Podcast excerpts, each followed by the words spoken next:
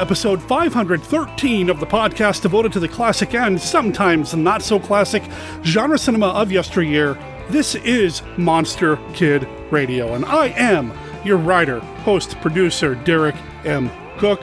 Welcome to the podcast this week. This week, we're talking about a movie that was a first time watch for me, even though I didn't realize that going into it. We're going to be talking about the movie Supernatural from the early 30s, and we're going to be talking about that movie with friend of the show, Stephen D. Sullivan. So that's coming up here in this episode. Of course, that happens after a couple of our awesome segments that we've had sent in from other friends of the show, like Mark Matzke. He's providing another beta capsule review, and this one's important because we are getting so close to the end of his coverage of Ultra Q. But fear not, he assures me that he's going to continue with Ultra Man. And of course, we've got Kenny's look at famous monsters of Filmland. That's going to be coming up here as well, and it is jam packed full of information. And he even brings up a Peplum film that I've never even heard of, but after looking it up on the internet and checking out a clip on YouTube, I'm dying to see it now because the monster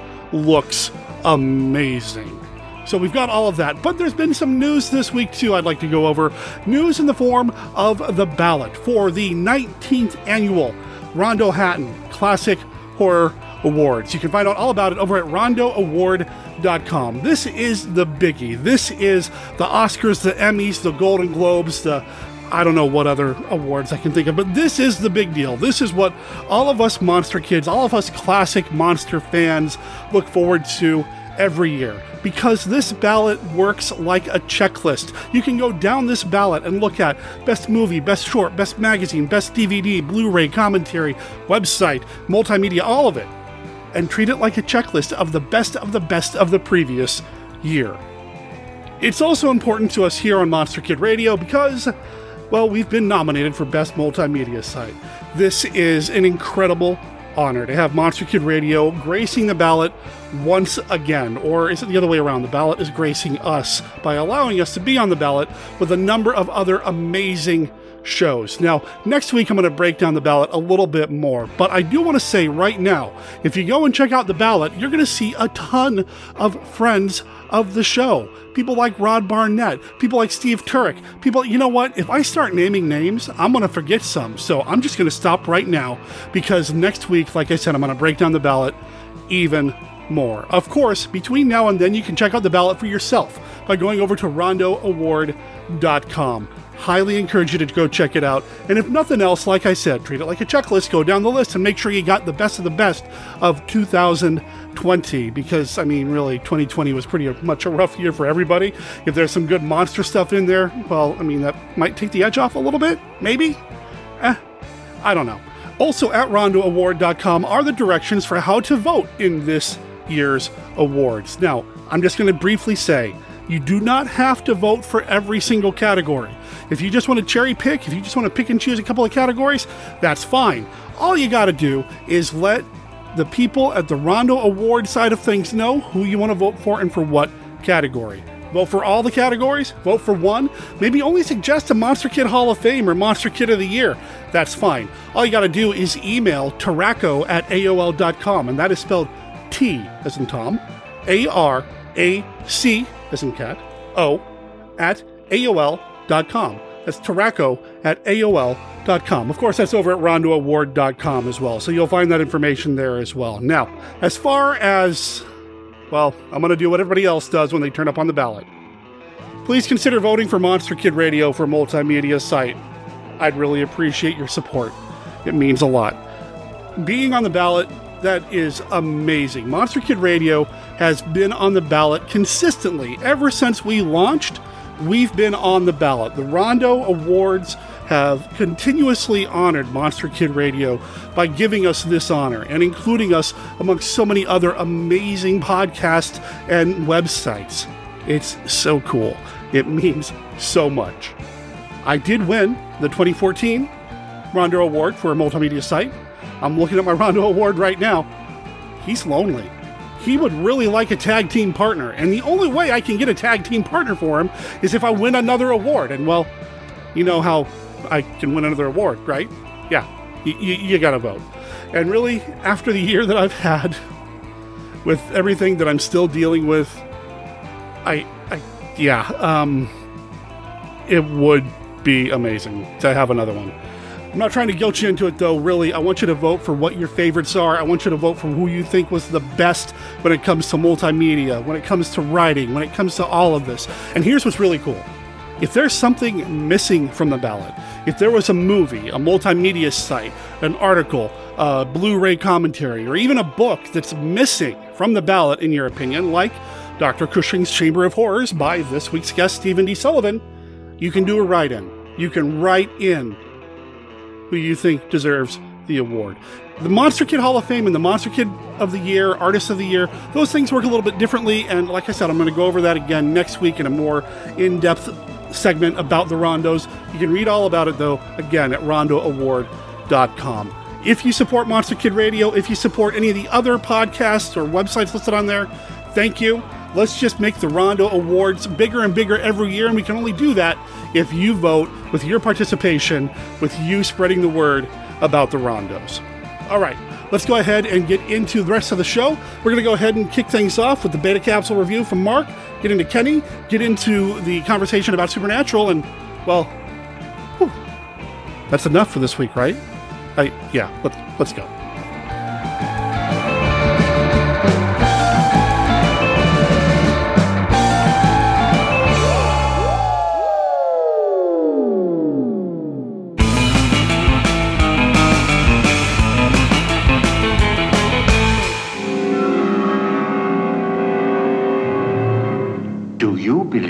Ghosts? This is the night when fear and horror walk hand in hand. This is Black Sabbath. Starring the incomparable Boris Karloff, the personable Mark Damon, and lush and lovely women, even though one is from the netherworld, a vampire, a Vurdalak. Black Sabbath, as ancient as superstition, as modern as the telephone. How nice you look with that towel around you. You always did have a beautiful body. Beautiful. A body to drive someone crazy. Who are you? Who?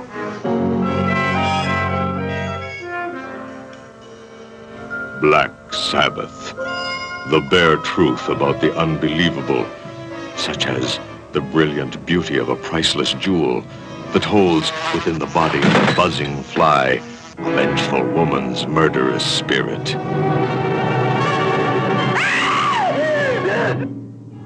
Only on the seventh night of the seventh full moon can the living see the lifeless undead. I am hungry. Is he man? Vampire?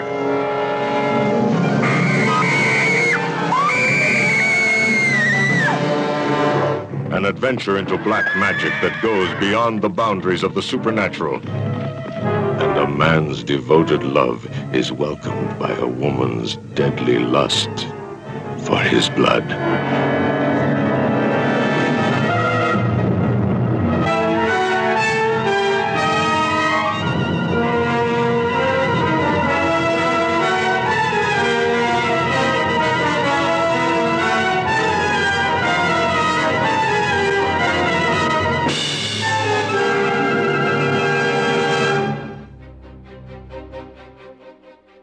I am Dr. Lee Cushing. Welcome to my Chamber of Horrors. Dr. Cushing's Chamber of Horrors is a serialized monster rally novel in the tradition of the classic Universal and Hammer horror films. It's written by Stephen D. Sullivan, the award winning author of White Zombie, Daikaiju Attack, Manos the Hands of Fate, and the original Chill role playing game. My goal is to recreate the thrills of the Monster versus Monster films that we all love. We'll have vampires, werewolves, mummies, psychic twins, and scheming madmen. And that's just in the first storyline. Now you can get Dr. Cushing's Chamber of Horrors and other monster stories sent directly to your email for as little as a dollar a month. For just $2, you'll get all the chapters in advance, plus bonus stories and other perks. Sign up now at CushingHorrors.com or visit sdsullivan.com for a Patreon link. I do hope you've enjoyed your visit. Please come again. And remember, the chamber is always waiting for its next victim.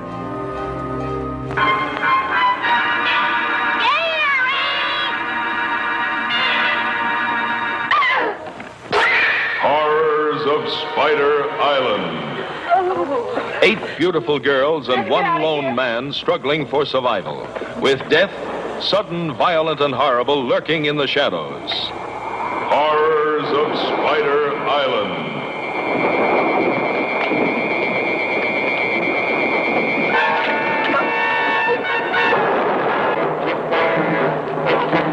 Out of the night came a fate worse than death. A man's mind twisted, his brain poisoned, with an uncontrollable lust to kill.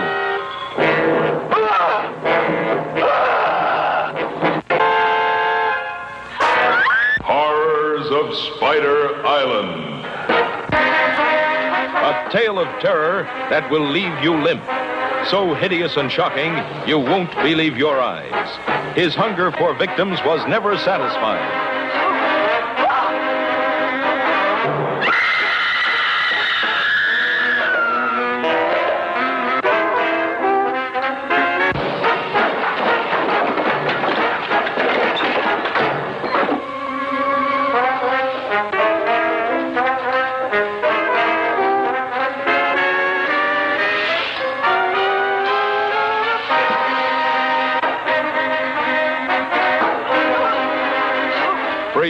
To be frightened out of your wits by the horrors of Spider Island.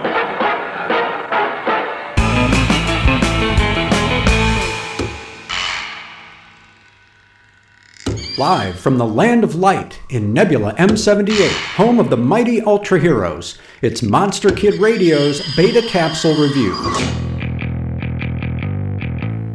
On their way home from a pilots conference in Hong Kong, Ippei and June, who are passengers on a supersonic jet airliner, find themselves at the center of the disappearance of Flight 206. This, the 27th episode of Ultra Q, premiered July 3, 1966. Yuriko and Dr. Ichinotani, who are waiting at Tokyo's Haneda International Airport, sense trouble with the flight. They consult with the Chief of Air Traffic Control, a former student of the good doctor, who confirms that the plane has dropped off of radar, though its engines can be heard at the airport. Meanwhile, Ippei and June regain consciousness to discover that Flight 206 seems to have slipped into a different dimension, as a criminal, who is also on board, tries to leverage the situation to his advantage. The disappearance of Flight 206 features an all star supporting cast, beginning with Hiroshi Koizumi as the air traffic controller. At this point in his storied career, Koizumi had starred in at least seven major kaiju films, beginning with 1955's Godzilla Raids Again. He may be best known for his role as Dr. Chujo in 1961's Mothra, to which he returned 42 years later for 2003's Godzilla Tokyo SOS. The pilot of the ill fated Flight 206 was played by Hisaya Ito, a true veteran of Toho fantasy films, starting with The Mysterians in 1957, and in 1964 essaying a memorable performance as the assassin Malmes in Ghidorah, the three headed monster. The ill tempered criminal on Flight 206 was Nadao Kirino, also an experienced actor in the Toho system, who will reappear in Ultraman as the mysterious Dr. Jiro Goto. There is a monster in episode 27, a giant walrus named Todola, about which almost nothing can be said from a story standpoint. Historically, it is the same walrus costume that appeared in 1962's Gorath. For Monster Kid Radio's Beta Capsule Review, this is Mark Matzke reporting. The Mysterian! The Mysterian! The Mysterian! You are now inside a flying saucer. Our destination, the planet Earth. We are the Mysterian. Our race is old, dying, our planet dead. Only you of Earth, you and your women, can give us life. And what we want, we take. Swooping down from outer space. Flowing up from the lower depths. The Mysterians. Creatures who knew the uttermost secrets of the atom before our planet was born. Love-hungry spacemen come to seize our women that their dying race may live. It started in the east. Soon it swept the west. All-out horror of interplanetary war. See giant robots no earthly weapon can destroy rip a path of destruction across the land. See the forces of nature harnessed to the invader's will wipe entire cities from the face of the world. See the earth itself crumble beneath your feet. The Mysterians. Threatening our civilization with weapons beyond the belief of modern science. Flying ray guns that blast everything before them. An impregnable fortress that hides in the earth. Gamma rays that melt the heaviest armament. As men and machines disintegrate before your eyes. The mysterious. What power can stop their ruthless advance? See the blazing holocaust of an Earth gone mad. See on the giant screen in flaming color. The Mysterian. A remote Pacific island where an expedition of world famous scientists investigate incredible rumors of its fantastic mysteries and discover barren volcanic mountains surrounding strange green valleys. Mammoth caves that breed giant mutations. Vampire plants that devour humans. But most astounding of all, the tiniest women in all creation sacred beauties of a lost tribe which worships a monstrous creature.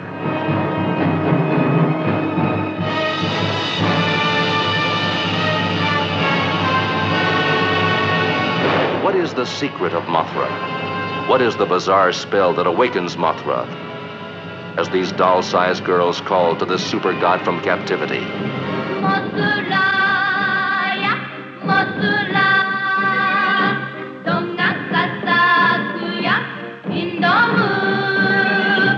Mothra, whose revenge is more devastating than any man made weapon. Mothra, who defies warplanes. Ocean liners. Smashes dams and bridges. Mothra, creating hurricanes. Mothra, enveloped in a shell that no human force can penetrate.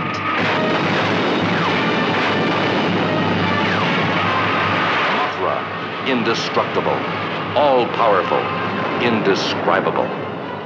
What kind of creature is this god monster, Mothra?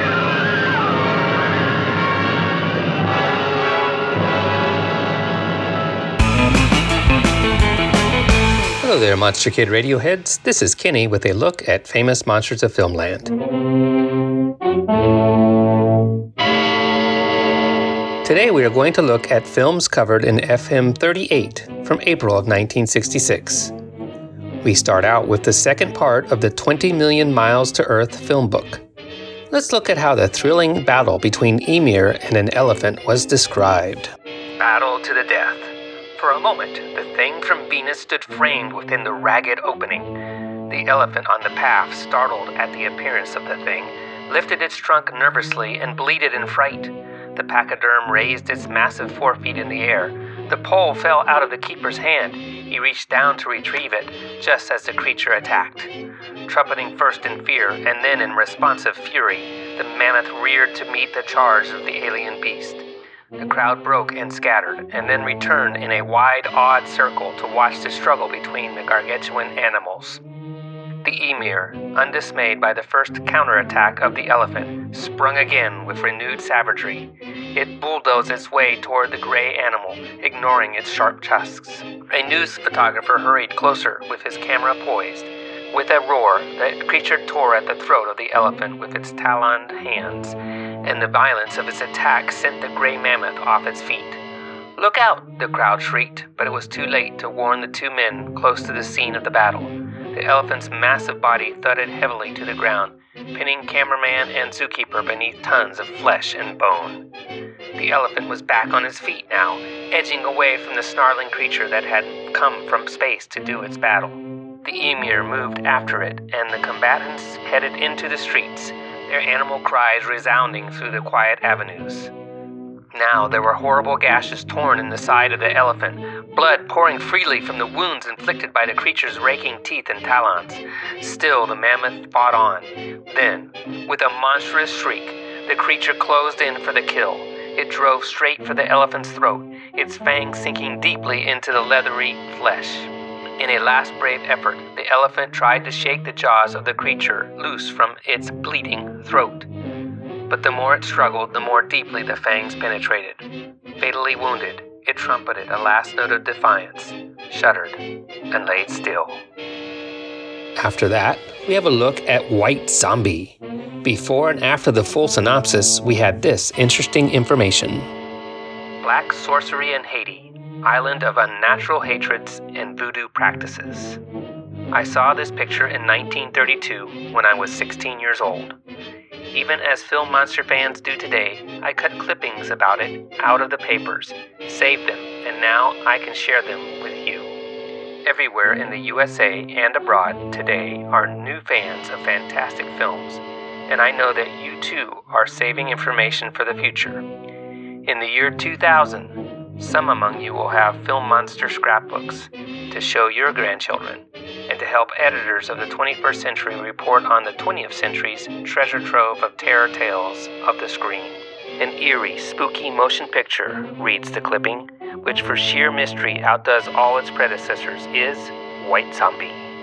This picture may safely be said to be in a class by itself. Its story deals with occult practices in remote sections of Haiti where zombies, or dead bodies, are dug from their graves and, by a process of sorcery, reanimated and put to work in the fields and mills as slaves.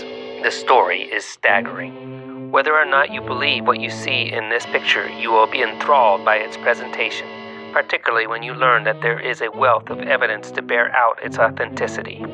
The entire picture is done with such artistry and with such conviction and sincerity that one cannot but believe its substance. Certainly, White Zombie exerts the greatest appeal upon the emotions of any recent motion picture.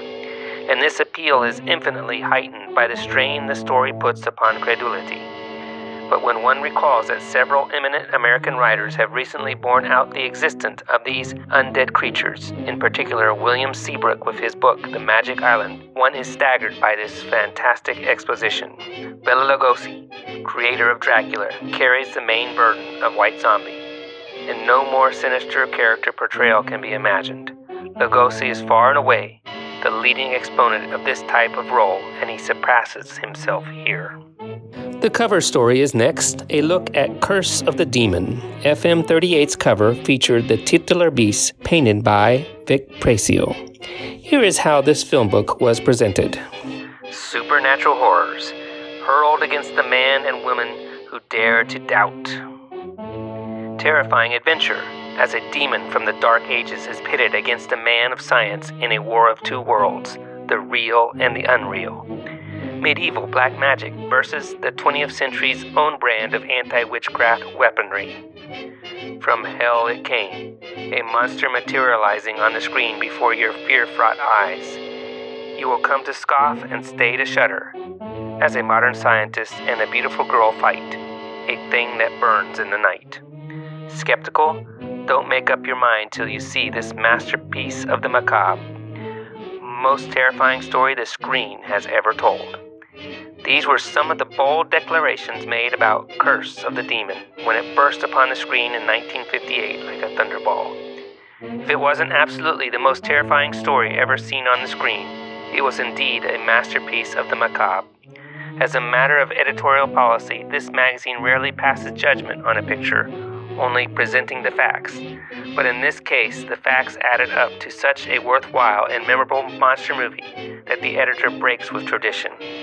It was a sleeper where no one slept, deserving of the highest praise. It was in its year that the uninvited, dead of night, the haunting, village of the damned, the innocents, and Burn Witch Burn were in their years.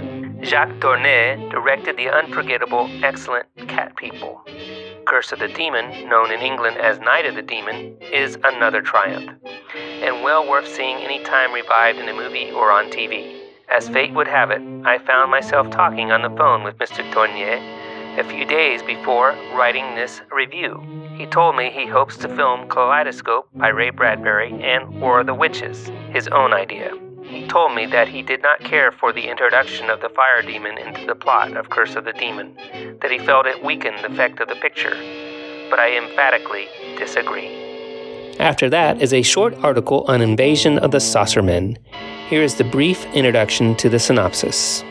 This was one of American International's earliest monster movies. Running 70 minutes, it was based on the short story The Cosmic Frame by Paul W. Fairman. It was first shown in 1957. Comic relief was Lynn Osborner, one of the stars of the original TV Space Patrol, who died around the time of the release of the picture. Also, in this issue is a look at the Doctor Who TV show and an Italian made for television movie, Hercules and the Princess of Troy. It featured three pictures of a cool giant sea bug that is quite impressive for its time. Let's hear the intro. Siegfried's unforgettable dragon was built two generations ago by the Germans. Now the Italians have come up with a sea creature of similar, huge proportions and complexity to Menace Tarzan. Uh, correction, ex Tarzan. Gordon Scott, now known as Hercules. Bug eyed, multi limbed, long tentacled, Max, as he was affectionately dubbed by cast and crew during filming, is a steel and plastic monster measuring 25 feet from snout to tail. Snaking around on his insides are 10 miles of wire. It takes an electronic system as intricate as an IBM computer to power the six large engines that make Max look alive. He's operated by two electronics experts who manipulate his movements from afar via remote control transistor radios. You can have a duplicate of Max yourself for only $25,000. Ask Dad for one for your next birthday, in case you don't want to live that long. Look up Hercules and the Princess of Troy on the internet to see this well done animatronic monster in action. That is all for this week's look at famous monsters of Filmland. We will have more next week. For MKR, this is Kenny saying adios.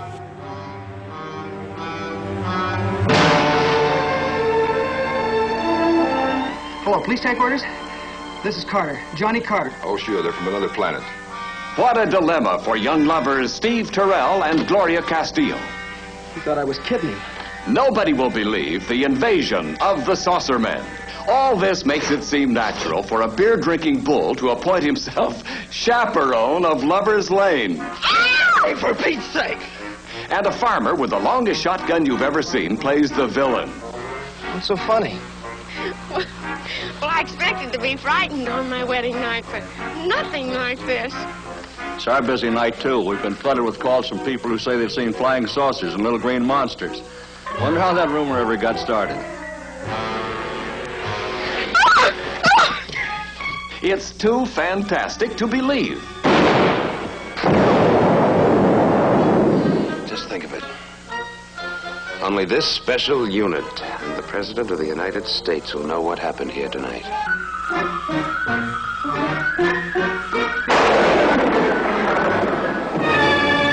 Has been written since the beginning of time that evil, supernatural creatures exist in a world of darkness. And it is also said, man can call forth these powers of darkness, the demons of hell.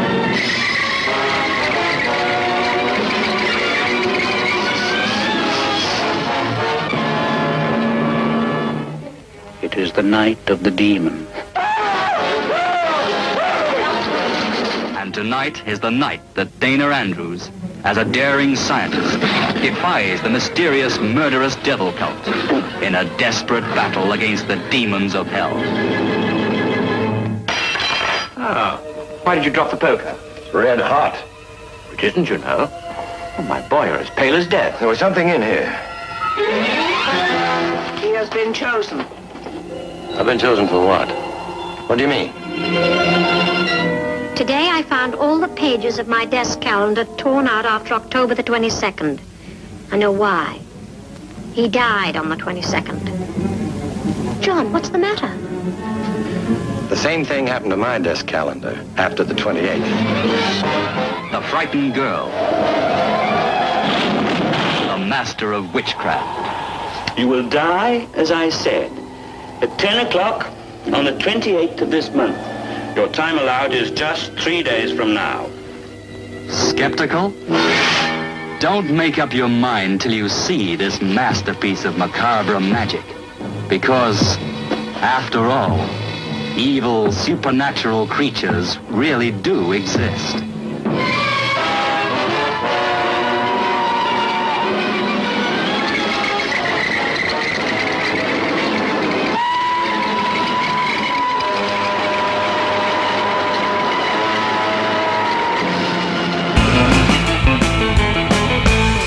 Okay, Monster Kid Radio listeners, the other day I was online and I saw my friend Steve Sullivan, who happens to be on the other end of the microphone right now, mentioned that he just watched the movie Supernatural from 1933. And I thought, that's a great movie.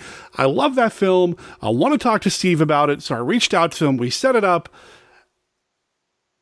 I had never seen the film. I had confused it with something else completely. You too. well, that was my thing. It was like I was very sure I had seen this film until I read about it, and I'm like, have I ever seen this at all?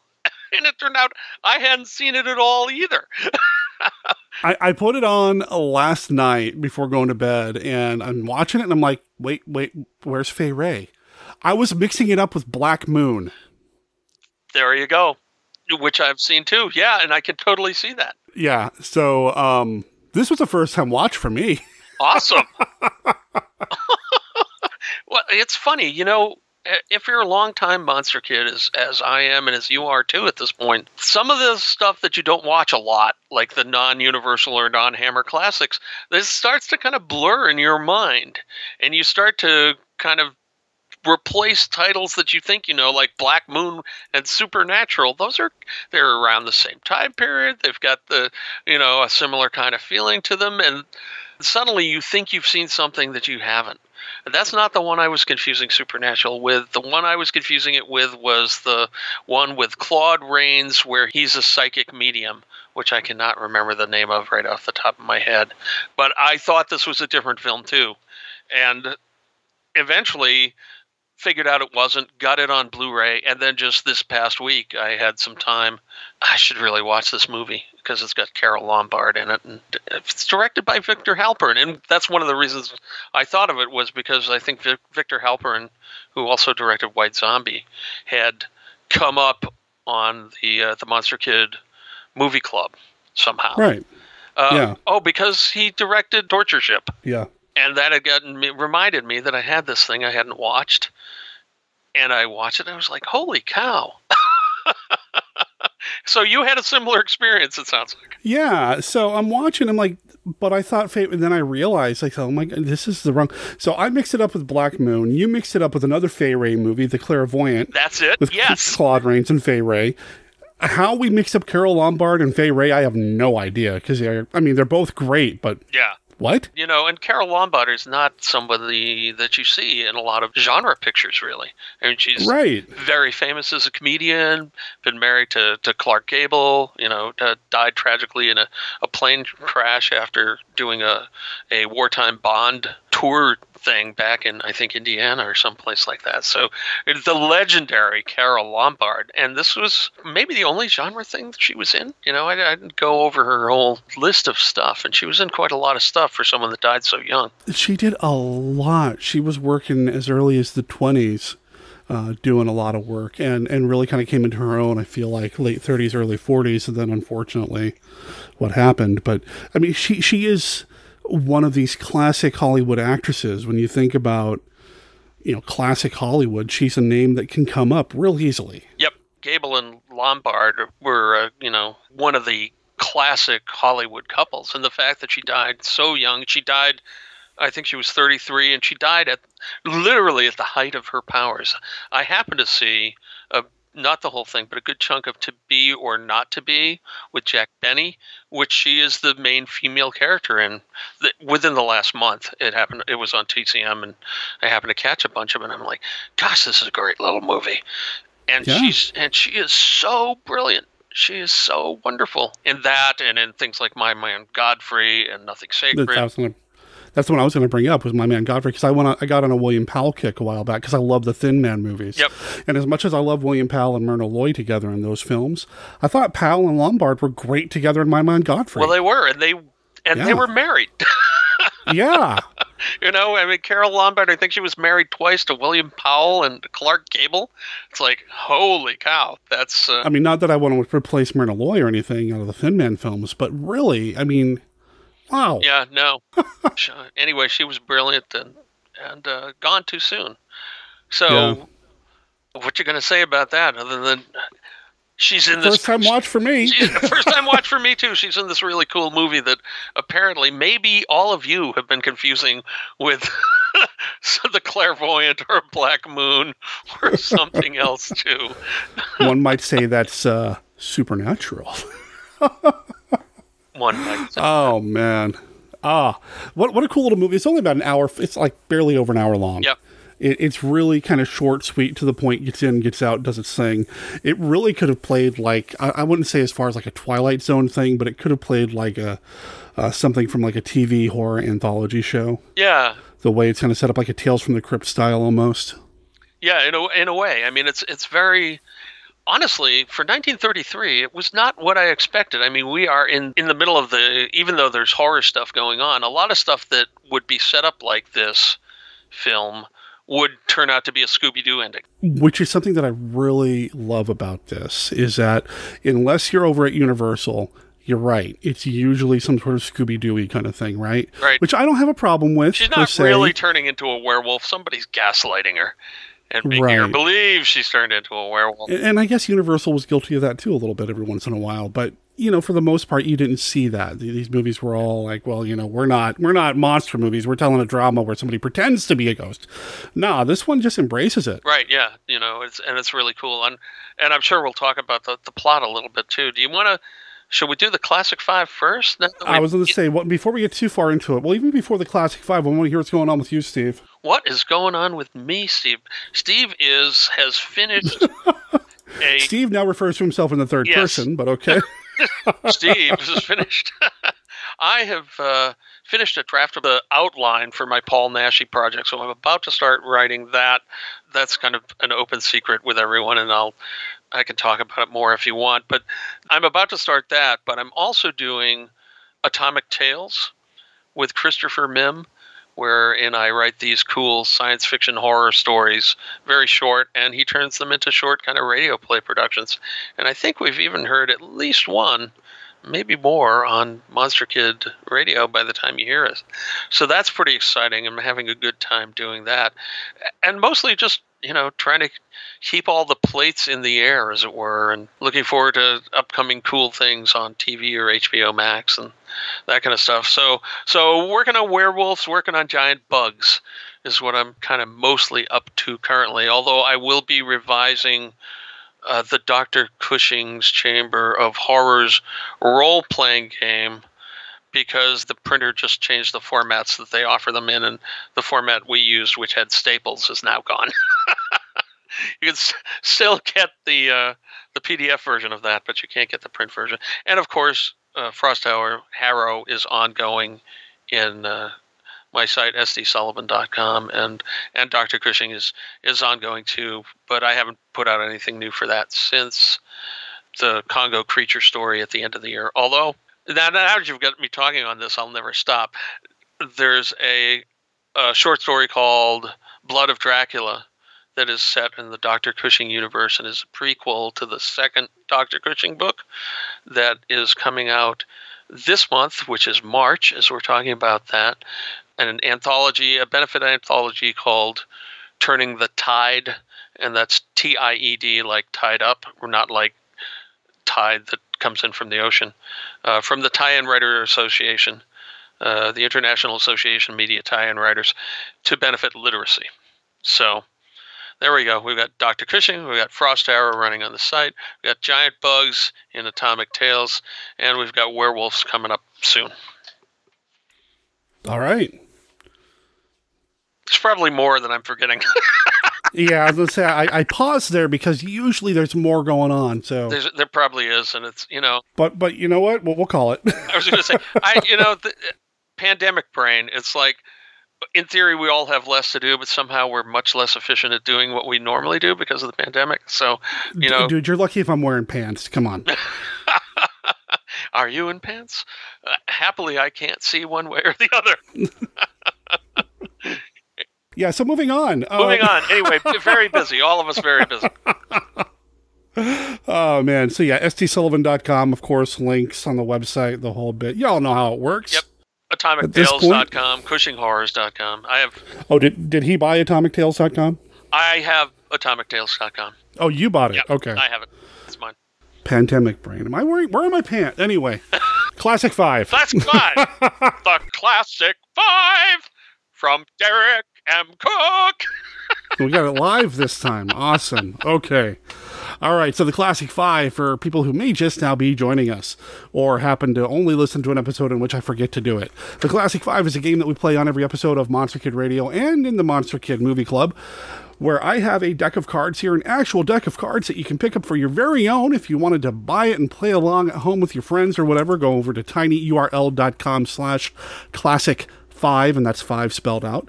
Anyway, each one of these cards has a this or that, which movie do you prefer style question. There are no wrong answers. It's just a way to get Monster Kids talking, breaking the ice, spending some time, or, or having a segment on a podcast. So,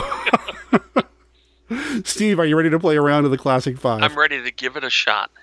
All right, here we go. I'm going to try to pull some questions that may not have turned up lately. I really need to get that second deck going. Stay tuned, listeners. All right, here we go. Question number one Which movie do you prefer, Planet of the Vampires or Planet of the Apes? Planet of the Apes. Discover Planet of the Apes. A civilization where humans run wild in the jungles, and the superior beings are apes. Tribunal has placed you in my custody for final disposition. Do you realize what that means? No emasculation to begin with. Then experimental surgery on the speech centers, on the brain. Then a kind of living death. I love them both, but the Planet of the Apes is is a classic. It's got a great performance by Charlton Heston. It's got the amazing makeup, and it's got the the great Rod Serling ending to it too it's it's just hard to beat. Planet of the Vampires is very cool and has a lot of kind of alien like stuff. I think I've never seen it except dubbed. So maybe it'd be interesting to see it dubbed. And it's obviously it's got had a lot of influences on space horror movies. Sure, a lot of Alien came from that. You can see. But Planet of the Apes is a you know it's spun off a whole franchise of largely very very good films. So yeah, I love Planet of the Apes. Get to be fair, Planet of the Vampires does have a twist ending as well. I don't want to say what it, it is does. in case you haven't seen it, but yeah, it does, and it's a pretty good one. Um, and it's, it's got a lot of cool stuff, and I, I like it. And I actually I recently bought it on HD because the uh, the Blu-ray of it I think doesn't have any extras compared to the the DVD. That's one of my one of the reasons that I will buy something digitally rather than physically is if you've upgraded the picture and not added anything new. So, you know, my DVD is the same as the Blu ray, except the Blu ray has a, a, better picture. Well, why spend $20 on a Blu ray if you can get the get the actual HD copy for five bucks, right? Weird to hear, weird to hear me say that, right? Because I'm such a physical media guy, but that's that's where I'm at now on the, on collecting movies. I just saw somebody post on Facebook at the last night this morning that one of these digital streaming sites is shutting down. And, and it's a bigger one where you wasn't just showing movies, you actually could quote unquote buy your movie there and it would always be part of your library there. But with this site shutting down, people are going to lose all their movies. Jeez. And yeah, I, Hope it's I not couldn't Vudu. imagine.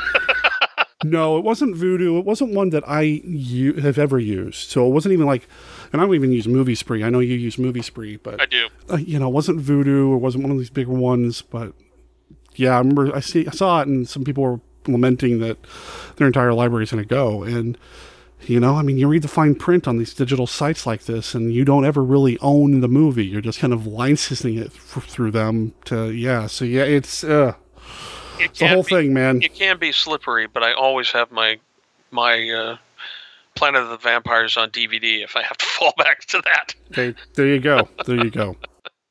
All right, question number two: Which movie do you prefer, The Leech Woman or The Wasp Woman? I like again, as with a lot of these questions, I really like them both. And I, I love the universal production values on the Leech Woman, and I love that it's it's a really twisted story.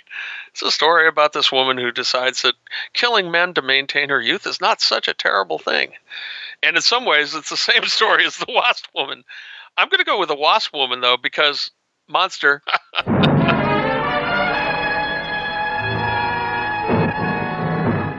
A woman of fantastic desires, sponsoring a scientist with fantastic theories, and demanding fantastic results. How old do I look? Tell me. How old? 23.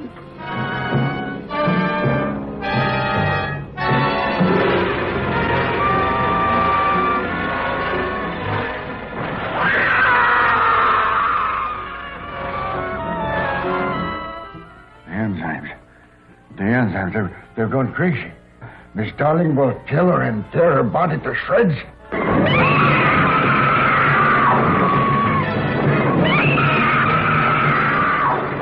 Always like monsters, and the Wasp Woman is kind of a cool looking monster. And I like the fact that it's it's kind of an anti-sexist movie in a lot of ways, uh, even though it is from the the time period where even if you have an anti-sexist message, there's going to be some sexism that creeps in. It's just the way it is. But uh, monster, there's a monster in the Wasp Woman. It's a great double feature. Yeah. You get a chance to watch them together. They're a great double feature. Yeah, cool. If- Uh, which is how I saw them most recently outside of when I showed Wasp Woman on the stream. So I think TCM showed them back to back, which I thought was interesting. Oh, that's awesome. That's that's one of the things I really like about curated programming at at places like TCM is as an, a really obvious example of curated programming is that you get unexpected juxtapositions that some clever wag has come up with like tonight on Turner Classic Movies as we record this I looked at them and I'm like what are they doing tonight oh they're doing all movies that have the title sweet in the, in the title of the movie so there's a very Wow. kind of wide, weird range of things that they're playing, and and I love that. I love seeing that, whether it's TCM or the Film Detective or wherever, where you kind of get interesting juxtapositions and interesting groupings that maybe you wouldn't think of just grabbing stuff off of your shelf. And I thought I was starting to scrape the bottom of the barrel, coming up with themes to do for the stream. look at the uh, if you get a chance look at, at tcm's guide for tonight. I don't even remember what they are but the, there's a whole lot of interesting movies with the word sweet in the title. Sweet smell of success is the only one that's popping into my my my mind. Sweet charity might be another one. It's just a very weird kind of grouping but a lot of them are good movies so there you go. Interesting. All right. All right. Yeah, I was trying to pull up the, the TCM schedule because now I'm real curious. sweet smell. Okay, sweet smell of success. Murder my sweet. right Uh, just those see. two alone it's like what Bittersweet. How sweet it is, and sweet Jesus preacher man. would you ever think of doing that with your own library I've never even heard of sweet Jesus preacher man.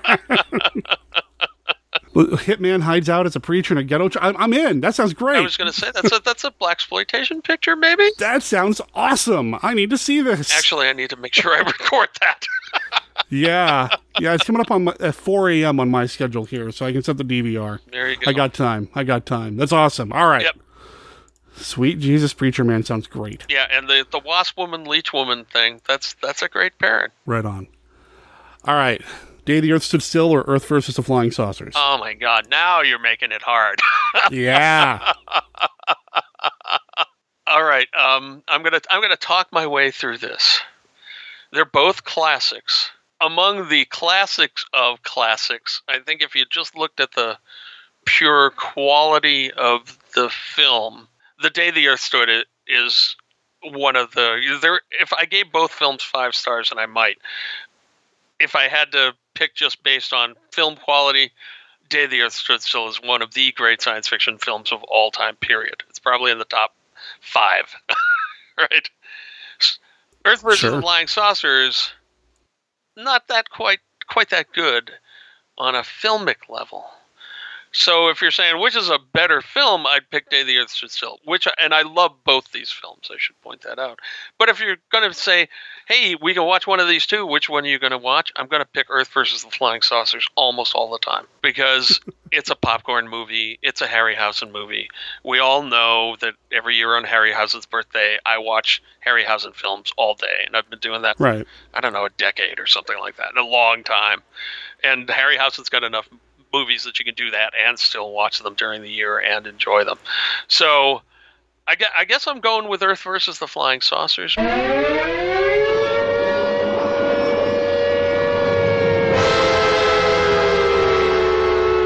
Flying saucers have invaded our planet.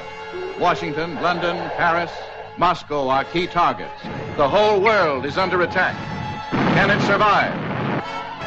Never before has the screen reached such heights of excitement, breathtaking spectacle, hair-raising terror. See the saucermen's high-frequency disintegrators. See flying saucers travel thousands of miles in seconds. See great cities leveled by flying saucer monsters. Russ, look. The same kind of thing that's watched us since the beginning of the project.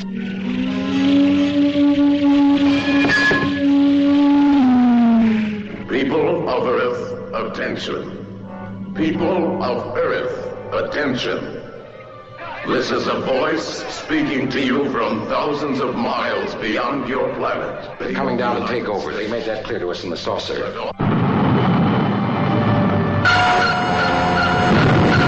but I love the other one to pieces too. Um, and if I had to pick based on score, on just the music, I like that both of the the scores to both of them too. But one of them is by one of them, the day the Earth stood still, is by Bernard Herrmann, and Bernard Herrmann is the composer who accompanies my writing almost more certainly more than any other composer i think when i write like a lot of people i don't write with things that have lyrics on in the background Oh no, I, I couldn't do that. Yeah, I, I have to have. It's got to be instrumentation, instrumental stuff. and so usually i pick movie scores that are related to what i'm working on in some way. And my selection of bernard herrmann scores uh, if i'm staring at it up here is if everyone else except john williams has uh, an inch or two inches of shelf space. My bernard Herrmann collection is probably 10 inches across or something like that. I have a lot of bernard Herrmann scores and i love them. And his day the earth stood still score is it's amazing. And you can also hear it in the twilight zone and other places like that because they they licensed it for for clips at some point. So it's an amazing score. So is that a complex enough answer for question number three No, it's funny. You know, here's the thing. There are movies that I know that are excellent films. Day the Earth Stood Still, but it's not one that I'm like, boy, I'm itching to watch this movie again. You know, I mean, it's one of those movies that I can watch, I can think about, I can really dwell on, and it means a lot. right But if I'm just looking to fill some time, that's not the movie I put on. right It's The Flying Saucers. Yeah. it's a movie that requires a little bit more brain power to and there's nothing wrong with I'm not No. saying that I don't like those kinds of movies. No, Just- absolutely not. You know, I mean, it's you know that and Invasion of the Body Snatchers. They're going to require you to think a little bit. They're they're not going to throw the flying saucers disintegrating stuff across your screen all the time. You know, and sometimes sometimes you want the monsters yeah. rather than the you know the brilliant acting and suspense and that kind of stuff. Sometimes, you know, sometimes you don't want Hitchcock. sometimes you want Corman, and I love them both. Obviously. All right, let's see. That was the third question. All right. Card number, question number four. Where, where'd my list go? Favorite Barbara Steele film? Oh man, that's that's hard. Uh, uh, it's so easy to say Black Sunday because I not only have I seen that very recently because she's brilliant in that, and then that has uh, a lot of very cool stuff. I also just watched Piranha, the original Piranha, recently, which she Oh no. which I love, which she has. She is the kind of evil scientist yeah. in Piranha. Have Have you seen Joe Dante's Piranha? It's awesome. It's been a long time. It's yeah. a really good. It's a really good Roger Corman exploitation horror film. I, I love it a lot. It's, it's easily the best of the Jaws inspired killer animal films. So I just watched her in that, and she's terrific in that. It's been too long since I've watched it, but I, you know, I think I'm gonna say just for perversity's sake, Long Hair of Death.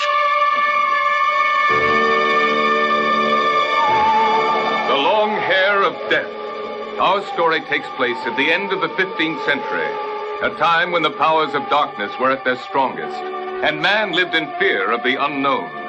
A time when witch burning was a common occurrence, a public spectacle. The Long Hair of Death.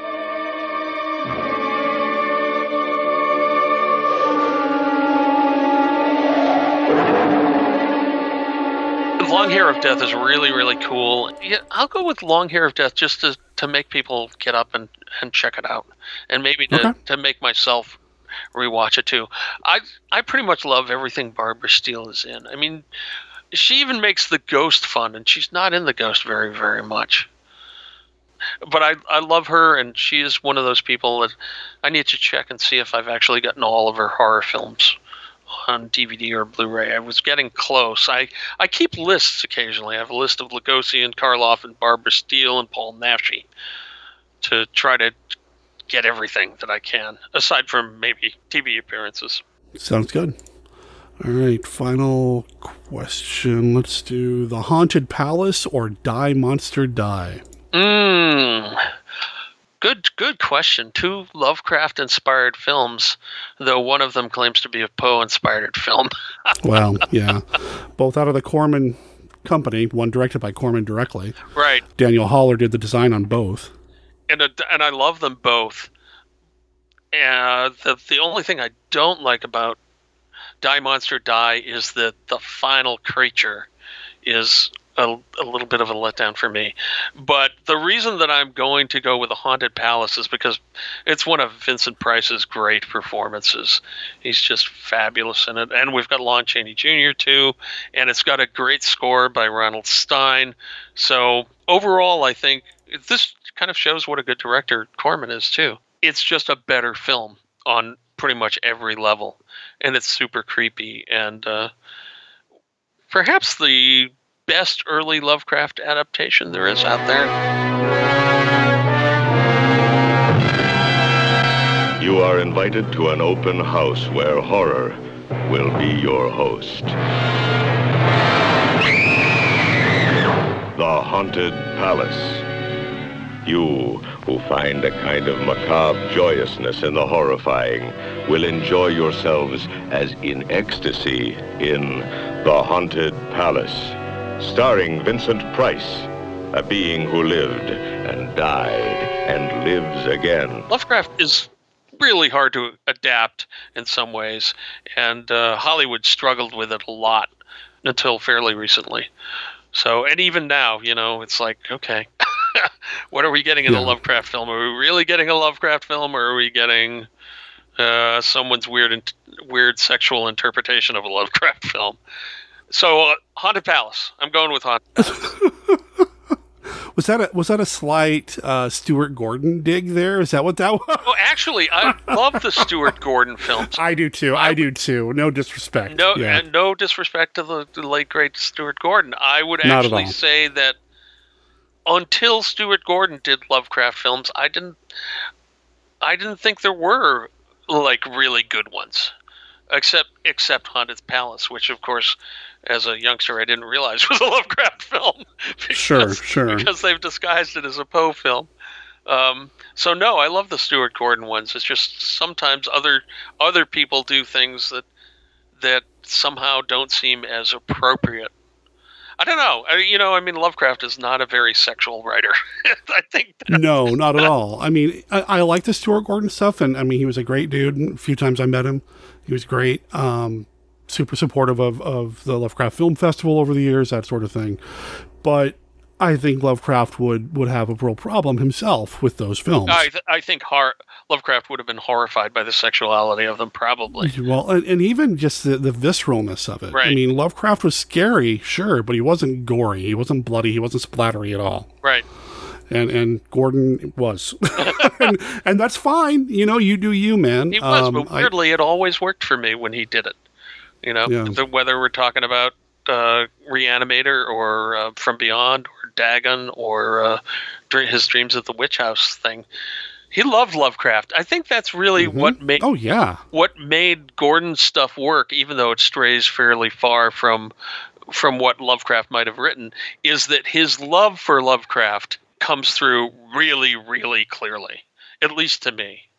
Whereas the earlier films, even stuff like the, Haunted Palace, we couldn't even name it something for Lovecraft or Die Monster Die. You know, we couldn't we couldn't name it the Lovecraft thing. We had to change that around. We uh, the Dunwich Horror. Well, that's I guess that's a Satan film now.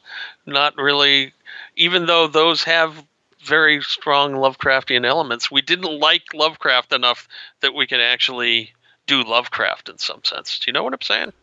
I don't know if I'd blame the filmmakers for that, though. I mean, I What's the, the, the artists. It's entirely the market that they were. Yeah, I was gonna say it's the studios. I mean, it's the people they were working for. AIP didn't think Lovecraft would sell, but they had all those Poe films that did well, so let's call it a Poe film. Right. And and I think if you look at the independent scene, you find a lot more pure Lovecraft adaptations. But I think, and this is something I've come around on over the years. I, I used to think that the best Lovecraft adaptations are the ones that are period specific, pure Lovecraft, that sort of thing. But as I've grown, and as much as I love the straight up adaptations, like what the H.P. Lovecraft Historical Society did, Those two are awesome. The Call of Cthulhu, Yeah. Whisper in the Dark, they're amazing. um, and Whisper in Darkness is fantastic. I wish they'd done more. Well, they want to, but they need money, and that's the thing. And they need more money than they think is realistic to get through Kickstarter.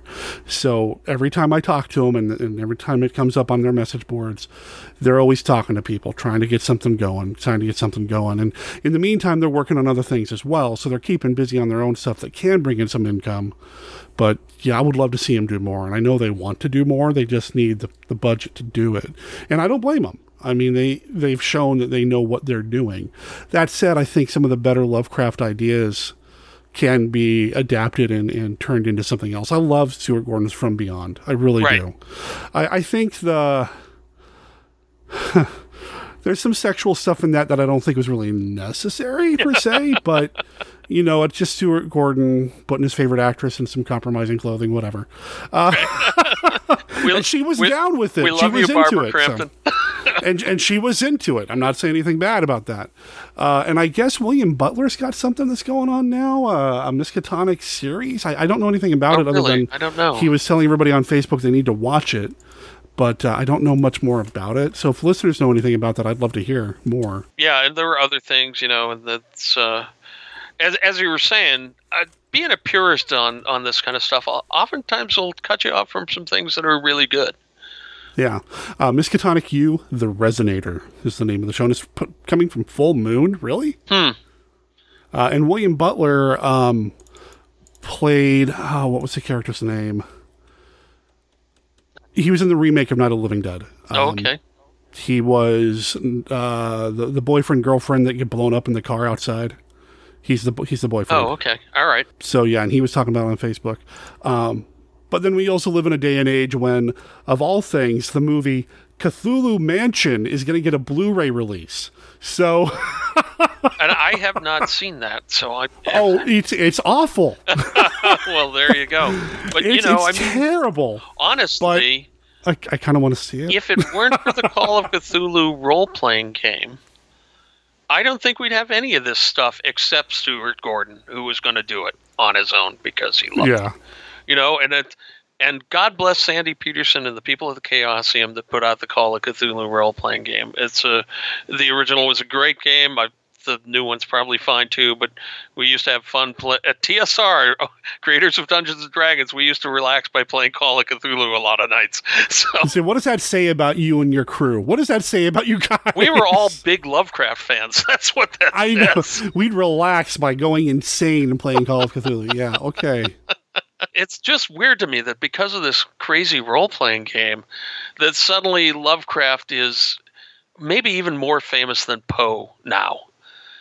It's certainly his stuff is way more places. You don't see a lot of Raven plushies where you got Cthulhu plushies, Cthulhu sculptures, Cthulhu toys, Cthulhu this, Cthulhu that. If if only HP could have could have lived to have some of that money. I don't know if he'd have approved of any of it, but Yeah, you know, it's it's interesting. When, boy, that we have gone way off track, but I don't a care. little. having But a I'm going to bring us back in just a minute. I'm, I'm okay with this. I'm having a good time chatting about this. Lovecraft, even though he did not himself coin the phrase Cthulhu mythos, basically created a shared universe, right? Yep. And and those things seem to be a little bit easier to merchandise and exploit than say a standalone piece. Sure, they teach Edgar Allan Poe in high school. They don't teach Lovecraft in high school, and they certainly won't now that more people are aware of some of the the racial stuff, you know, and, right? and yeah. rightly Well, so. He, and, they, he had, and that's fine. Despicable views about race that he held for most, if not all, of his life. Right. So they, they teach Poe in school, but there wasn't a shared universe of Edgar Allan Poe that you can make action figures out of. Right. Where, where you can kind of sort of maybe extrapolate from Lovecraft and his his circle uh, enough material to say, okay, Cthulhu turns up in a few things. Let's make slippers. You know. Well, and there's even stuff you know that obviously inspired the role playing game, like at the Mountains of Madness, which is Uh-huh. kind of a, D and D style quest in some sense that clearly makes for some interaction that maybe you wouldn't have with House of Usher or the Raven or you know any Pit in the Pendulum or or that kind of stuff. There wasn't ever a sense of people going out to explore unknown things uh, and then going mad, probably uh, in Poe. So, yeah, the, the, you know, it's you have to let people, creators, do what they can do, and then you get to decide whether whether you like it or not. In terms of Lovecraft and and Poe and and new versus old and what is new and the thing that I was just going to kind of circle back around to what we were originally talking about today was the other night when I had that free time I was looking at my piles of things I could watch, and at the top of one of those piles is the Nick Cage Color Out of Space, which I have not watched yet. Oh, and, oh, really? And I actually had, I think I may have even had it in my hand Oh, as dude. what I was going to watch that night, but then I thought, okay, is this what I'm going to watch? And I looked at some of the other piles right next to my TV, and right there was Carole Lombard's face from Supernatural. And I was the like, cover art for that is amazing, by the way. So yeah, I don't blame you. That's a great poster. I was like, okay, I could watch Supernatural or I could watch Nick Cage. And I thought, hell, I'm sorry. Wait, I'm sorry. Can I interrupt you? Did you just say the Cage or Nick? Cage? I said Nick Cage. okay, because the Cage would work too. I'm just saying. Nick Cage. Here's a digression on Nick Cage. I don't know if you know this. Nick Cage is actually his real name is Nick Coppola. He actually Yeah. he actually took Cage as his last name from Luke Cage, Power Man, which is Oh yeah, he's a huge geek. He's a huge comic book geek. Right, yeah. He's one of us, dude. total digression. right. So I had Yeah. these two movies, and I decided to go with the one that had been around my entire life and I hadn't seen yet, and chose Supernatural 1933 with Carole Lombard and Randolph Scott of all things. Yeah. So uh, to digress just a little bit more, I'd be real curious I to hear us your back thoughts. to our subject, you want to go? Right now, I'm going to go right back off. Um, Color Out of Space. Uh, they showed it the Lovecraft, the last live Lovecraft Film Festival. Uh, they showed it here. It was the North American premiere. It was the second time it had been shown anywhere in the world. And the director was there. It's directed by the guy who got booted off the terrible Marlon Brando uh, Island of Dr. Moreau film. Oh. um, the guy who did. Why is the guy's name blanking on me right now? Yeah, I, I can't remember it either, but I, it's He, he directed Hardware, which is a really good movie. Actually. hardware is really exceptional. Yeah. Uh, uh, I'm gonna get his name. His name is uh, Richard Stanley. That's the guy. So yeah, Richard Stanley directed Color Out of Space. He was there. He did Q and A. He presented it, and and I don't know if part of it was because there was the excitement around af- seeing it on the big screen with the director and all that. I haven't gone back to revisit it, but I walked away from it feeling like my brain had, had been brutalized in the best way possible. Cool. It got a lot of Lovecraft stuff in it. It's got a lot of modern horror stuff in it, some extra stuff in it, and Cage does go full Cage at one point. but uh, I really liked it. So I'd be real curious to hear what you think about it. And listeners, if you've seen it, I'd like to hear your thoughts too. I know it's outside of our wheelhouse. It's like a new movie, but Yeah. I- I'd like to hear your thoughts. No, I'm really looking forward to it. And the only reason I didn't watch it the other night was because I ended up watching the movie that we're actually going to talk about. Listen, listen to you try to bring us back on track. This is my show. I want. No, I'm just kidding. It's fine. And if we're talking to about Color Out of Space, I should point out that the there's a German version that's very good too. Oh, I cannot pronounce it. Die Farb, Die Farb. Defarb or It's- something like that. Yeah. Yeah, they, I saw that at the Lovecraft Film Festival too, and it's so good.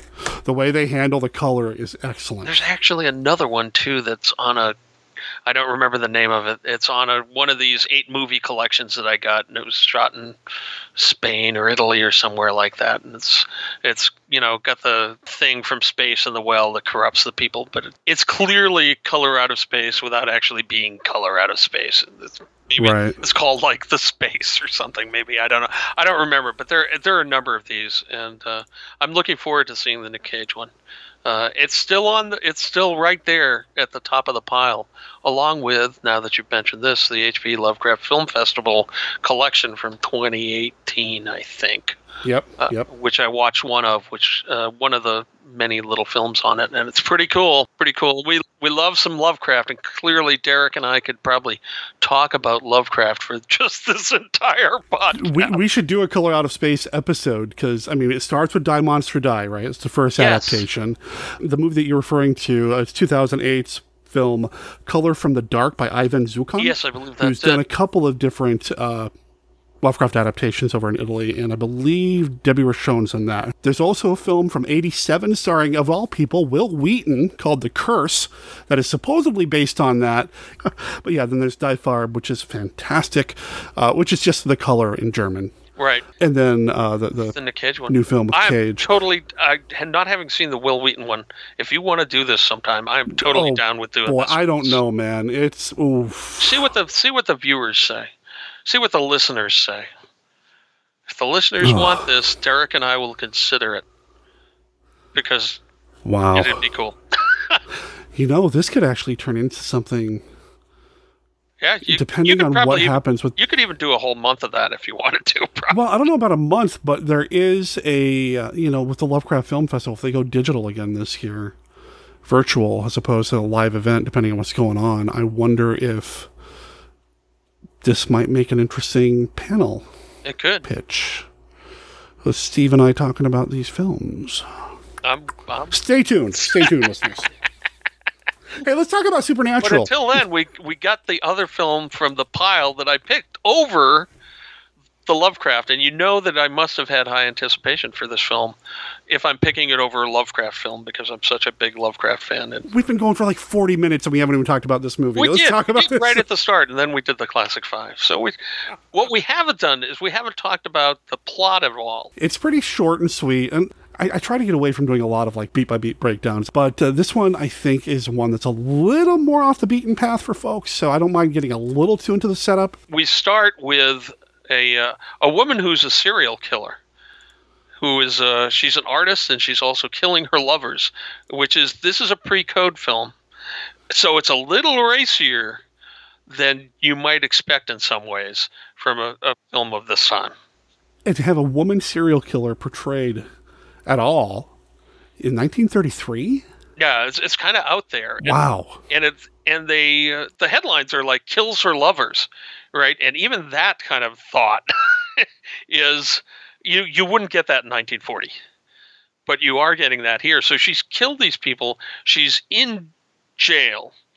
There's a, a doctor who i'm not going to remember uh, what his name is who comes to believe that that the reason that you get copycat killings after a serial killer kills people is not because people see it and copy it, but because there's some kind of spirit that lives in these serial killers that then possesses other people and compels them to commit the same crimes. right? So that's a weird idea to begin with. And this is a very respectable. this is a you know a, a super respectable doctor. Uh, Uh, it's Doctor. I just had his name, Doctor Houston, played by H.B. Warner, and I love this guy in this film. By the way, I thought he was great. Yeah, no, but when he does say this, nobody bats an eye. Right. It's like, oh, yeah, of course, yeah, I understand, sure. Right. Yeah. It's it's like uh, some film you were talking about recently, where it's like ghosts. Sure, everyone knows there are ghosts. So- Right. so no one, no one bats an eye. It's like he's talking to the ward. So she's going to be killed, and the doctor wants to take possession of her body in order to experiment upon her body and keep her spirit from inhabiting anyone else and carrying on these murders. And she's a strangler. And one of the things we get to see, uh, which I was surprised, the uh, I watched this twice. I watched it initially and then I watched it with commentary. The commentary had a lot of background on everything, but it didn't actually talk that much about what was going on on screen. So there's a scene that I thought was really key where we see the woman in prison. She's agreeing to let the doctor experiment on her when she's dead. But we see she's got a tin cup Uh-huh. in her hand. And we see that she just crushes this tin cup. And this is not like crushing a Coke can would be today. Her crushing this tin cup shows, you know, that strangler grip she has, that she has great strength in her hands. At the same time, the twin of Carole Lombard character dies in some kind of an accident. She and and her brother, they're rich. Her brother has died in some kind of an accident, I don't remember what. And he's in a funeral home. This mysterious gentleman comes in to the funeral home and is mixes something and we can't see what he's doing to the corpse of this this man, but it turns out that this guy that we see breaking into the funeral home and desecrating the corpse, though we don't really see that, we it's like, what's he doing? He's not doing something he should be doing. Is a a fake spiritualist medium, which I would argue they all are. He's a Well. and he has decided that he is going to get Carole Lombard. She plays a character named Roma Courtney. He's going to get Roma's money by pretending to channel and be in touch with her dead brother. Uh, Randolph Scott is uh, Grant Wilson, her boyfriend, playing Randolph Scott. Man, he's being Randolph Scott. He, he's awesome in it, though. Oh, he's great. He, uh, Randolph Scott's a great and leading man. I'm sure all of you uh, probably know him from westerns and stuff. He was uh, one of his last films was uh, Ride the High Country. I think he's a, br- he's a really good actor, very s- square jawed actor. It's always interesting when you see him in something where he's a little bit disreputable, like Ride the High Country. A- anyway, he's Yeah. he's terrific, and everyone that's ever seen Blazing Saddles knows Randolph Scott from the moment where Cleavon Little says, "You do it for Randolph Scott," and the crowd all gasps and goes, "Randolph Scott," and then the little chorus goes, "Randolph Scott." He's in this film. So she and her boyfriend go to the spiritualist, who is now using that to create fake spook effects to convince her that the guy managing her estate, who's kind of a, a very strange, kind of interesting, eccentric character, has actually killed her brother. And therefore, somehow, she should trust the spiritualist, and the spiritualist is going to use this to get money from her. So we've got this whole dynamic set up. Also, coincidentally, the guy that's experimenting upon the body of the murderess, Ruth Rogan, is her doctor.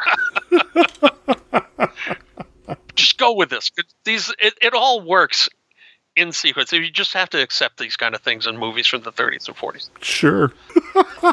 For various reasons, she shows up at the doctor's house just as the doctor is experimenting with the body. Exactly what the doctor didn't want to have happen.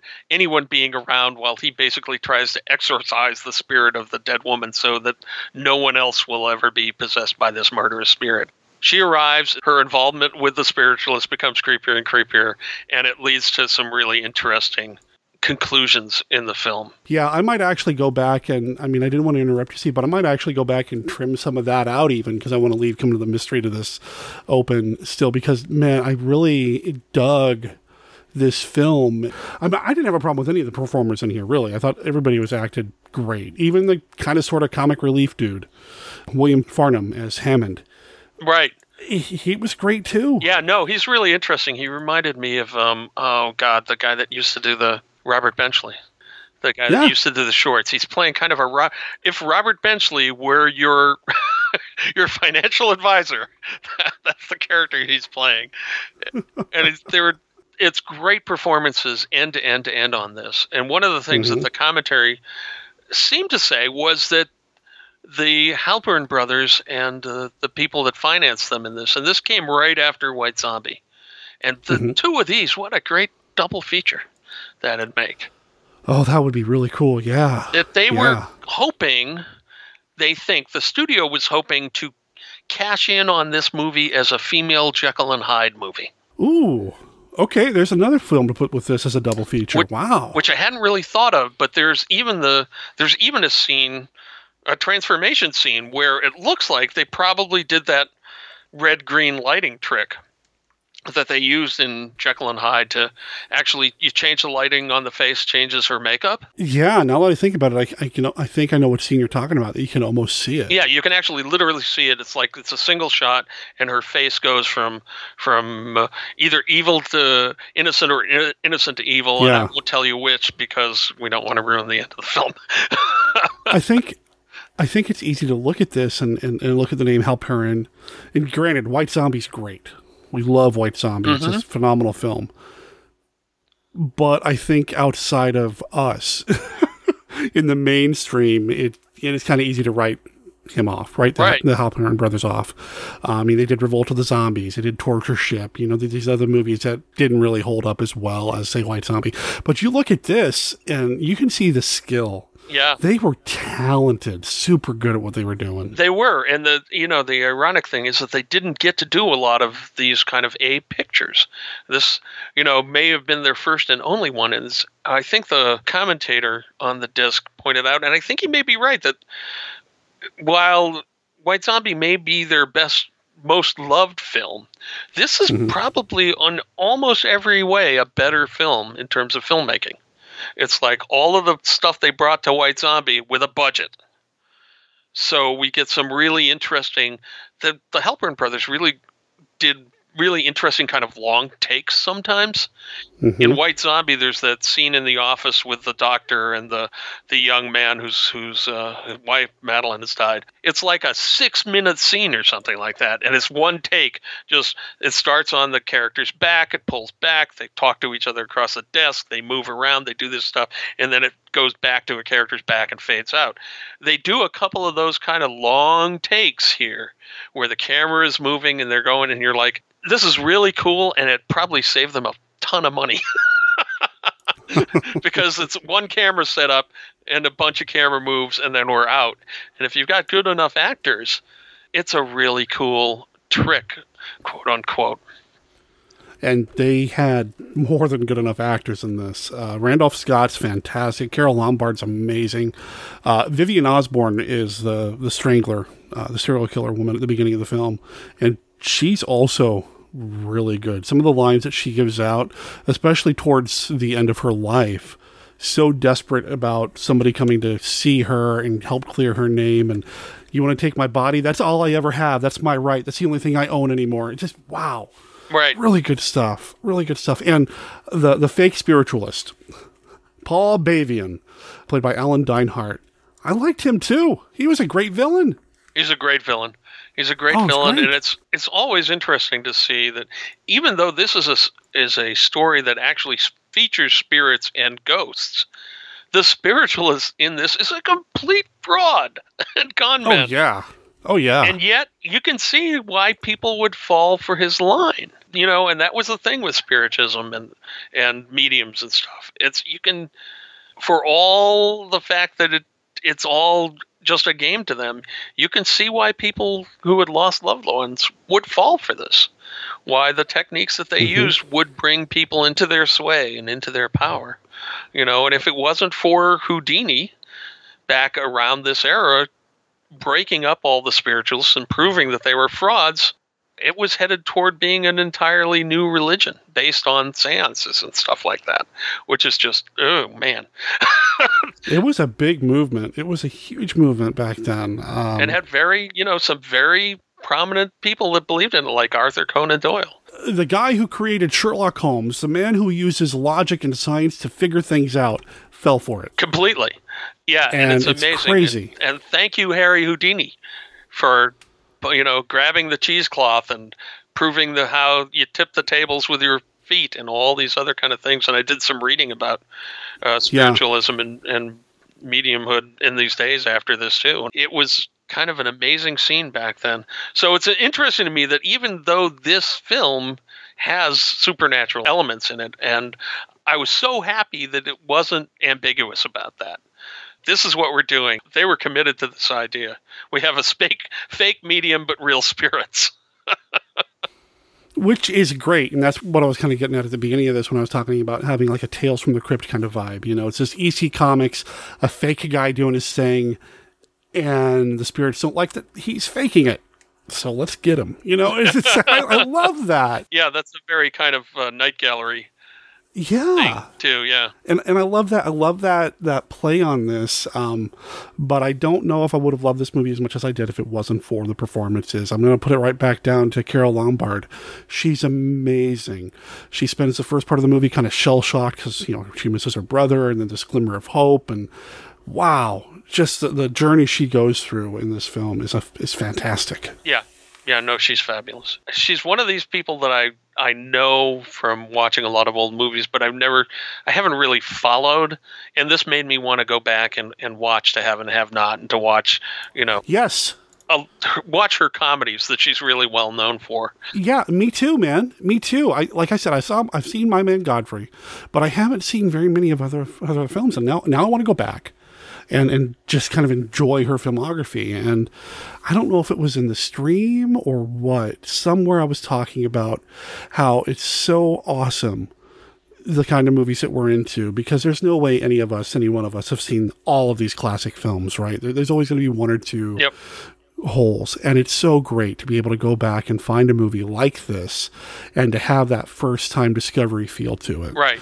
And and I can't wait to have that feeling with more of Carole Lombard's films. And you and you're going to get to have them even if they don't have Mhm. ghosts and stuff. But Yep. finding a film like this that is this good after I've been watching films my entire life, and still there are there are gems like this out there. How did I never see this before? Well, because it's not it's not a universal classic. It's not a Hammer classic. Right. It's not one of these films that gets repeated every year. It's not in public domain, so you're not going to run across it like you would White Zombie Right. and this is uh, Yeah. this is probably the Halperin brothers' best film. I I say that without having seen some of their other ones.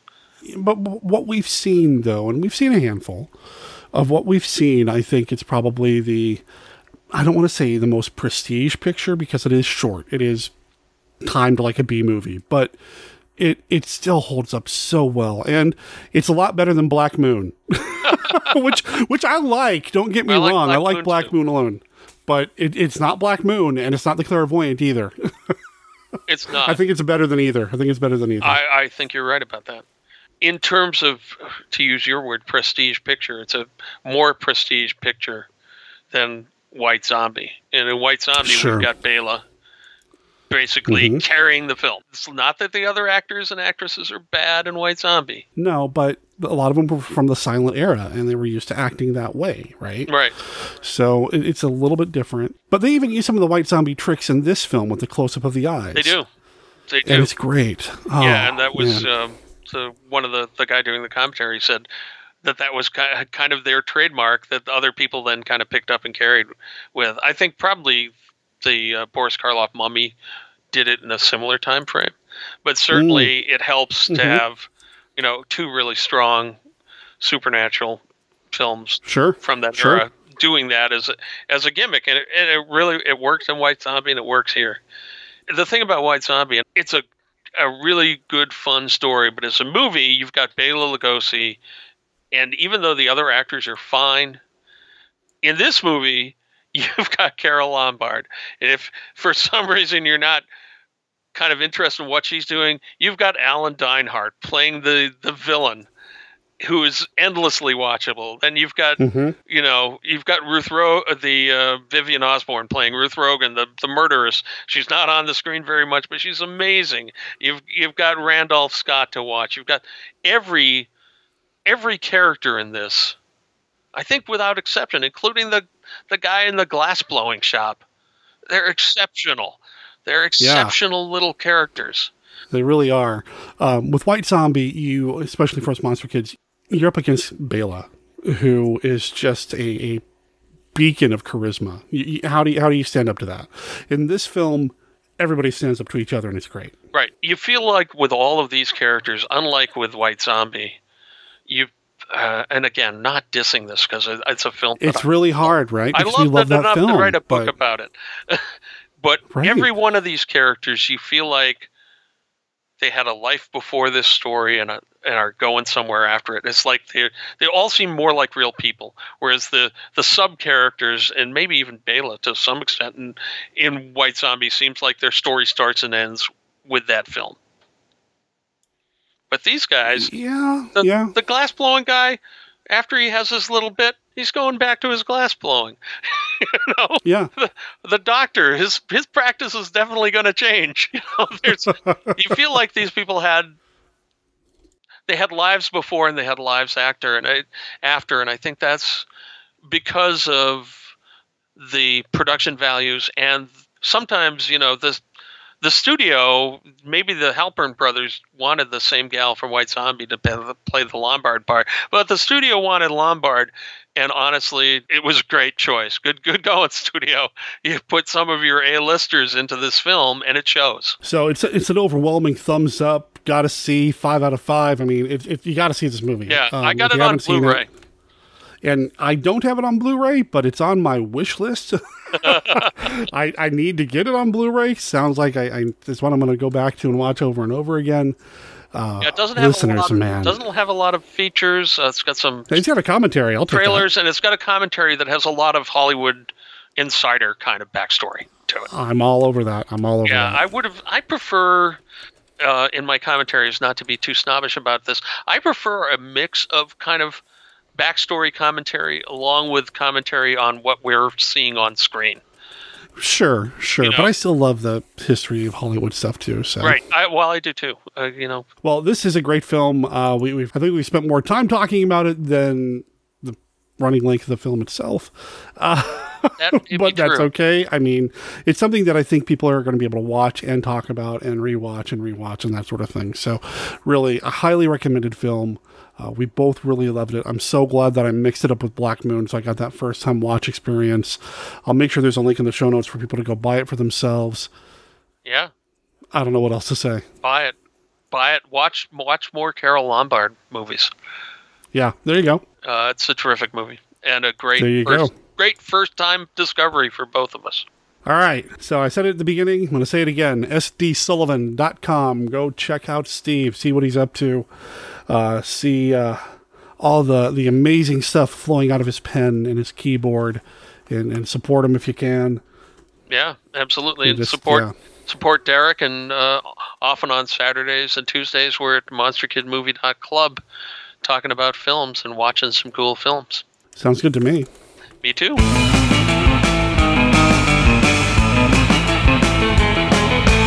Thanks for making it to the end of the show. Thanks for sticking around to the end. You know what? Just thank you for everything you've done for the show. Whether you are a first time listener, whether you've been here from the very beginning, thank you for just being part of the Monster Kid Radio audience. Thank you for spreading the word about the podcast, for retweeting tweets and sharing posts on Facebook, for giving us honest reviews wherever it is you download podcasts these days.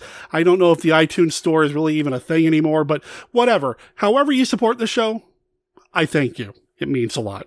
Now you can learn everything you need to know about Monster Kid Radio over at our website at monsterkidradio.net. There you're going to find links to our Facebook page and our Facebook group, our Twitter, and our contact information. You can call and leave a voicemail for Monster Kid Radio at 503 810 5MKR.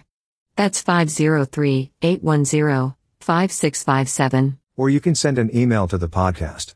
MonsterKidRadio at gmail.com is the email address.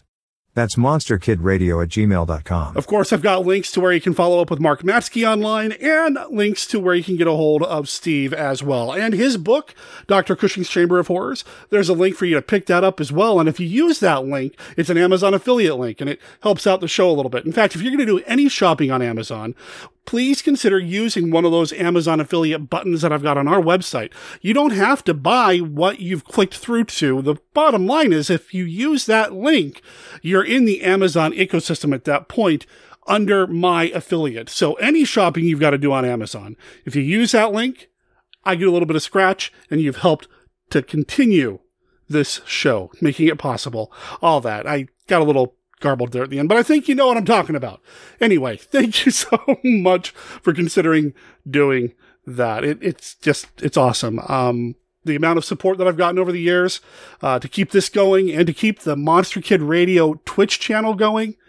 It's been mind blowing. We are coming up on almost a year if we haven't already surpassed it, because I kind of lose track sometimes of doing the Monster Kid Movie Club on Saturday on Twitch, where we stream nothing but monster movies for at least seven, eight hours all day long for free with a live chat, with break ins from me, with live rounds of the Classic Five, and sometimes. I even remember to breathe.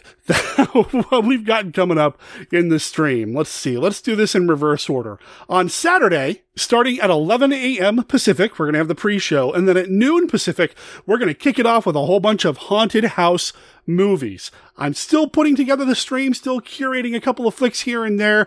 I can tell you we're going to have a cartoon, a little short cartoon before one of the films. We're going to have some feature films. I got a short movie that I stumbled across online that I think is kind of neat. We're going to be showing that as well. So yeah, we've got some really cool movies lined up for this Saturday with the Haunted House movie edition of the Monster Kid Movie Club. Now, after that, and I know I said I was going to do this in reverse order, but really I just kind of forgot how time works here for a second. After that, on Tuesday is the Monster Kid Astronomy Club, where we show a couple of science fiction films. It's a smaller commitment, it's a smaller event but it's still jam-packed with monster movies, with science fiction monster movies this time. 3.30 p.m. Pacific, we do the pre-show. 4 o'clock Pacific, we do the movies. And then later on that night, usually around 8 o'clock, sometimes a little bit sooner, sometimes a little bit later, depending on how long the movies are, we do a live Star Trek chat with friend of the show, Jeff Polier. It's a blast. We used to call it the Star Trek 30. I think I still call it the Star Trek 30, but the truth is, we always talk for more than 30 minutes about Star Trek, because how can you cut yourself off after. I mean, it's Star Trek. Come on. Anyway, that's free too. And also a live chat. You can find out more about this by going to twitch.tv slash monster kid radio or monsterkidmovie.club. And yeah, there are links in the show notes over at monsterkidradio.net. You're also going to be able to find out what we're covering next week if you go over to monsterkidradio.net. But as always, I'm just going to go ahead and tell you now. Not that I don't want you to go to the website. I do. But I don't want to make you wait. Next week, we are going to have a friend of the show and fellow podcaster, Count Rigor. He's going to be here to talk about the movie Kingdom of the Spiders. Yeah, with William Shatner. An army of deadly predators, searching, destroying anything in their path. He's over at Colby's. He's found another 20 or 30 hills just like the one we burned. Why did they come? What do they want? Spiders in this area have organized themselves into an aggressive army. William Shatner, Tiffany Bolling, your nightmares will never be the same. Kingdom of the Spiders. Rated PG, parental guidance suggested. So stay subscribed, stay following this podcast, stay tuned because next week we're going to be getting into that. And then after that, I don't know. I don't have any other recordings in the bank yet. I, I'll figure something out though between now and then. I have at least 14 days to figure it. You know what? Monster Kid Radio is a registered service mark of Monster Kid Radio LLC. All original content of Monster Kid Radio by Monster Kid Radio LLC is licensed under a Creative Commons Attribution, non-commercial, no derivatives, uh, 3.0 unported license. Now, I didn't mention this at the top of the show, but the song that you heard at the very beginning is the song Stop! Don't Panic. It's from the album Sun Worshipper from the band The Spiritones. They are a surf band based out of Ulverston in the UK. You can find out more about them over at thespiritones.bandcamp.com. You can pick up the digital album, Sun Worshipper, for seven pounds. Go check them out. Let them know that Monster Kid Radio sent you. My name's Derek M. Koch. I'll talk to everybody next week when I get down with the chat and some spiders and Rigor and who knows what else. Ciao.